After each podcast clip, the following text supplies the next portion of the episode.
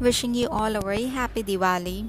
I come across lot of time situation whereas our friends or any one of our family members who is a close uh, relative of us uh, in girls i'm talking about they all the time has to tell us that uh, i have got so much of gray hair and it's not at all looking good but trust me girls the girls who is listening to this podcast right now never to shy away from having a gray hair i'm not denying with the fact that uh, you don't have to color them or you don't have to do anything any so, sort of uh, remedies to cure them.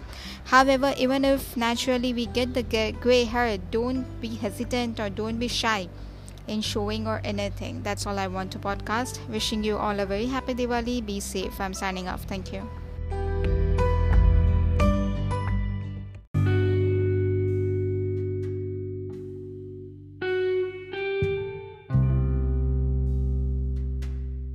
Hi, countable and uncountable nouns are the topic of this podcast.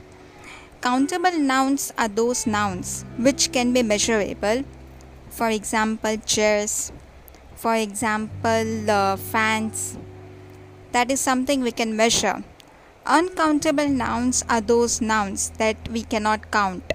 For an example, furniture. For an example, coffee, and lot many more. Thank you. I'm signing off.